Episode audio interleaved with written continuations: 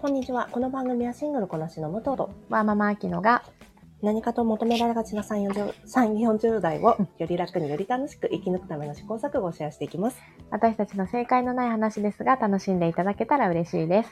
毎朝6時に配信をしています。本日はセルフコーチングの回になります。えー冒頭から、あの、先月はね、私たち、うんネガティブ月間としまして、はい。ここぞとばかりにネガティブな話をしまして、楽しかったです。で、お互いにね、なんかこう、あまりない寂しいとか、おうその寂しいとか孤独とかっていうものにも、ちょっとフォーカスをね、当てて話したよね。うん。あきちゃんはさ、うん。やっぱりさ、まあ、環境的に寂しくなりにくいうん。環境にいるからもちろんだけど、あきちゃんが、寂しさちょっと鈍いかもしれないですねって言ってて、あ、よかった。私が、なんか、防衛本能で寂しくしてないだけじゃないんだ。よかったって思ったの。ね、お互いにああんまり多分寂しい感情がさ、表に来ないよね。そうなんだよね。なんかでもさ、早めに、なんていうの、アリとキリギリスで言ったらさ、うんなんか、キリギリス状態だから、寂しさに関して。だから、前借りさせてもらえないかなって 思ってるところがあるの。無理なんだけど。で、そのさ、武藤の話でさ、うん。多分もう付き合い長いから私一回は言ってると思うんだけど、掛け算の九九でさ、人生の、うんうん。あの、喜びと悲しみの割合のパーセンテージの話って知ったの覚えてだけるど私覚えてない。なんだっけ？私これずーっと残ってるんだけど、んうん。人生のうちに、はっはっはっはって笑ってるうんうん。割合は64%、うん。あ、葉っぱ64でね。そうそうそう。で、しくしくなく、悲しいパーセンテージは36で、これまあ今言ったように掛け算の祝3、あ、葉っぱ64と祝36足すとちょうど100になるのよ。うん。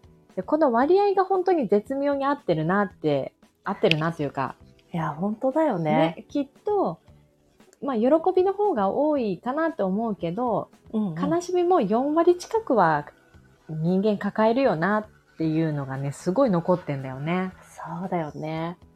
なんかさ、そう考えると、やってる ?36 やってる？やってないのよ。そうでしょ？うん。だからさ、私も36積み残しなのよ。ね後半戦がちょっと怖いよね。そうなんだよね。だからさ、いや、もちろんさ、私たち本当にあの、その時も言ったけど、周りの、本当に恵まれたことに、あありがたいことにもね、私たち今のところ大きな、なんだろうな、喪失みたいなものに立ち会ってないからさ、うん。うわ、この後来るって、みんながい今までちゃんと堅実に行ってきたことを私はやってない。いつか痛い目見るって思ってるの。まあね、でもまあね、年齢を重ねるとさ、やっぱりその、死別とかっていううん機会が、あの、自然と増えてくるから、うんウェイト的にはね、人生の後半戦に、うん。その36%が来るかなとはもちろん思うんですが、ちょっとね、怖いよね。本当にね、なんかもうやりす、やるしかないんだけどね。まあね。うん、やるしかないんだけど、できるなら早めにって。なんていうの？でも早めにって言ったって、じゃあ今すぐお母さん死んでほしいとかそういうことじゃないですよ。あ、もちろんもちろんね。もちろんもちろん。うんね。その死別だけじゃないからね。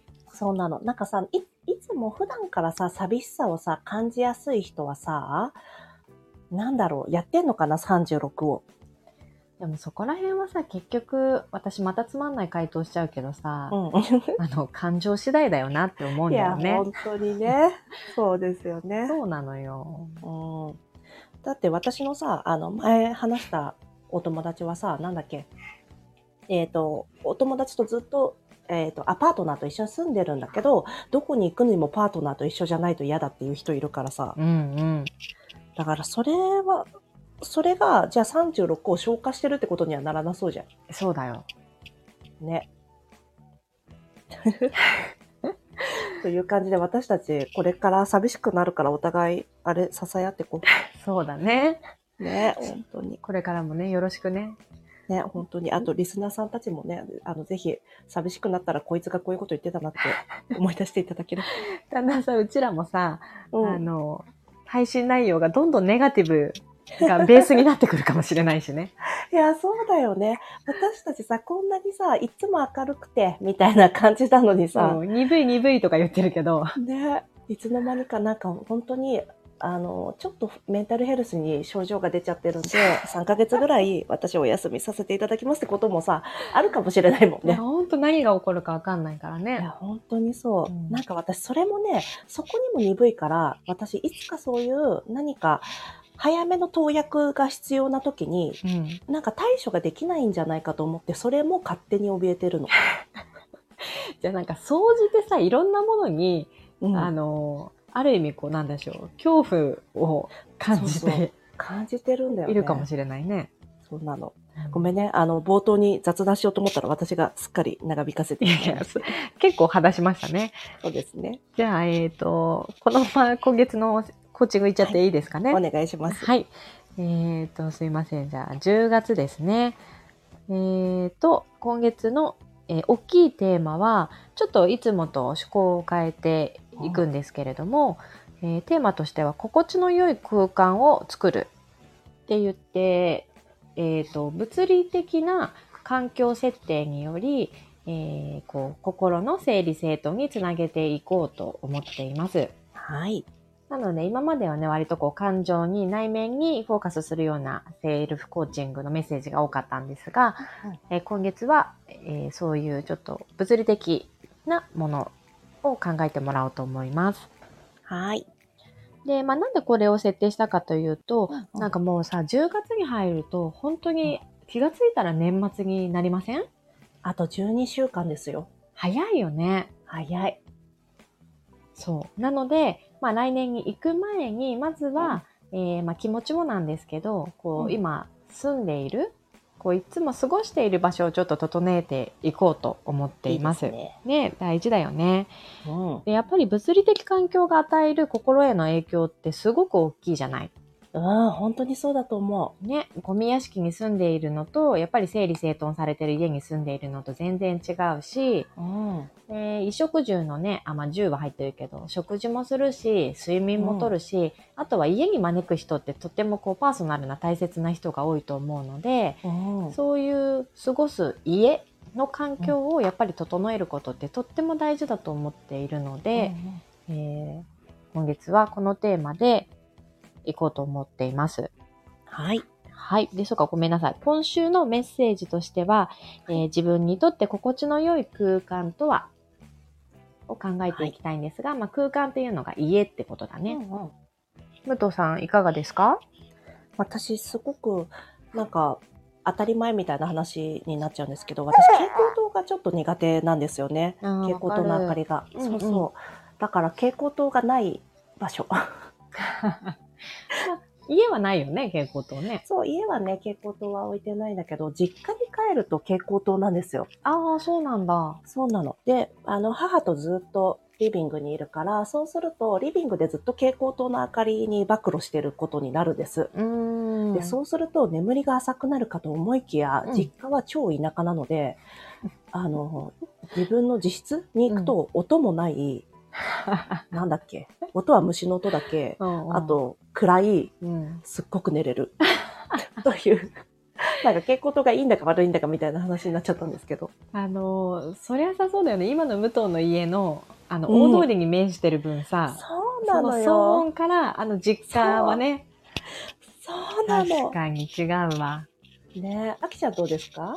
私は昔からだけど、光が入るうん。家が好きで、うん。あの、角部屋とかもそうだし、うん。えー、窓が大きいとか、いいよね。ね。なので、自然光が入るのが心地いいですね。うん。あきちゃん家に行くと、あの、昼間に行くと、あきちゃんが電気をつけないでいてくれるのが私にとってはすっごく良くて、そう。それさ、でもたまにさ、気がついたら夕方とかめっちゃ暗い中で私みんなを過ごさせてるなとか、ちょっと気づく。でも、私も自分の家の時ほとんどそうなんだよね。な、ね、そうな、思ってるし、くれてる人はいいんだけどさ、んうん。で、逆にうち実家も暗いから、うんうん。あの、びっくりされてる時あんのかなってね、たまに我に返るよね。ああ、そうか。あー私さ、ちょっとさ、全然話それちゃうんですけど、はい。大去年だったかな、バーガーキングに行った時に、バーガーキングの客電が消えてたの。イあーートインで食べたんだけど。はいはい。で、それが真夏のすっごい、あの、日差しが強い日だったのね。うん。で、その日に客電が消えてたから、ああ、なんで、バーガーキングすごい鏡張り、あ、鏡じゃないや、ガラスがすごく窓が大きい店舗だったから、鏡張りじゃ嫌だね。ね、そうだよ。戻ねっちゃった。うん。外の、あの、光だけで十分なんですよ。うんうん。だから、あ、え、今年の夏はこの営業スタイルで行くのかな？すごい嬉しいと思ってうん。いたら、別にその日だけだったの。客電消えてたの。なんかあの、あの節電って言われるとさ、あの、スーパーとか駅構内でもさ、ちょっとこう暗くなるじゃない？うんうん。でもそれ、最初にその瞬間って、あ、その変化に、あ、なんかちょっと薄暗いんだなと思うけうど、んうん。日が経てば慣れるからさ、全体的にねそうさせてもいいよね。そうなのよ。なんかあと結構窓が大きい店舗とかは、あの、電気つけなくていいのになっていつも思ってんだよね。うん、うん。ほんと自然光をね、生かしてほしいよね。うん。私、ハワイに、あの、2週間ぐらい滞在してた時に、うんチャイナタウンの方にある、あの、すっごい昼間なんだけど真っ暗なお店があって、それカフェだったんだけど。そこに、えー、とそこにパーッと遊びに行くとマニフェストっていうカフェだったんだけど、うん。そのなんだっけ奥側は吹き抜けになってるの。だかうん。ら雨が降ってくるとそこのお店そこの部分は濡れちゃうんだけど、うんうん。そうなんだけどそこの吹き抜けのによって他は全まあまあ明るいんですよ。うんうん。でひあのハワイの日差しで目が超やられちゃってる時にそこの店に行くのがすっごい好きだったの。そうだよね。ね。でもさ、その、あの、暗いお店から外出た時の瞬間の、この、あの、目の、猫みたいになるよねそうそうそうそう。全然、あの、見えないからね。ねえ、そうなんですよね。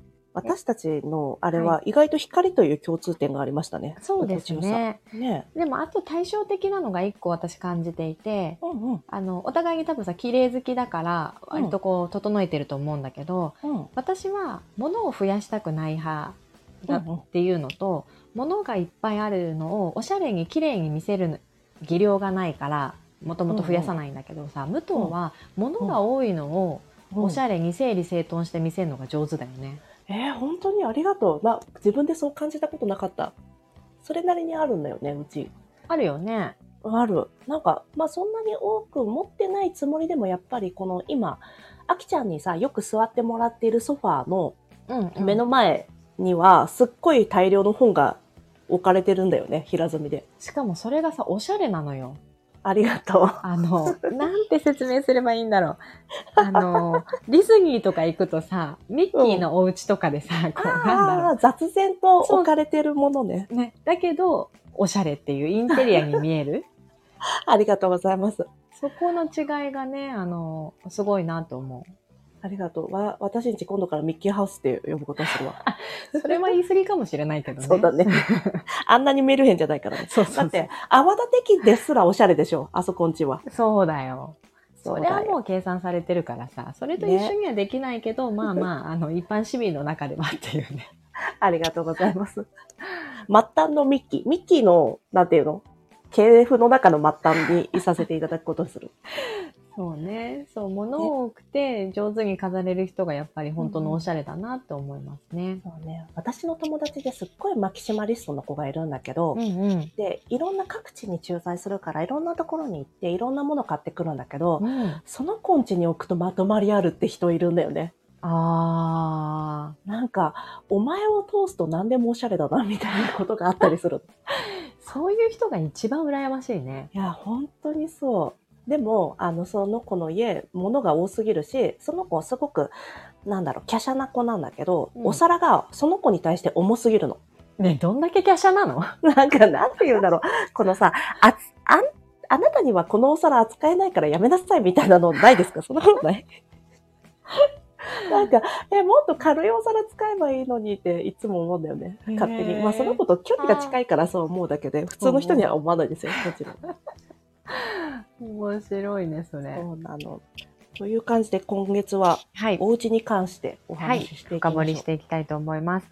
あの、はすごいさ、私たち今、あの、心地よい空間、ライトに話しましたが、これ、うんうんあの、本当にやってくれる方は、もういっぱい、あの、箇条書きに、出すとおすすめです。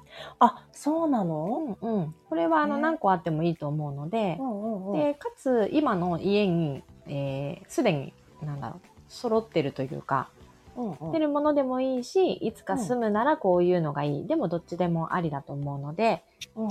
イメージを膨らませておくことが大事かな。そうだね。えーなんかいつか、イメージがないといつかそれに出会った時にそれを取れないよね。あ、そうそうそうそう。うんね、すでに頭に置いとかないと気づけないので、うんこれを機に、あの、ぜひ考えてみてください。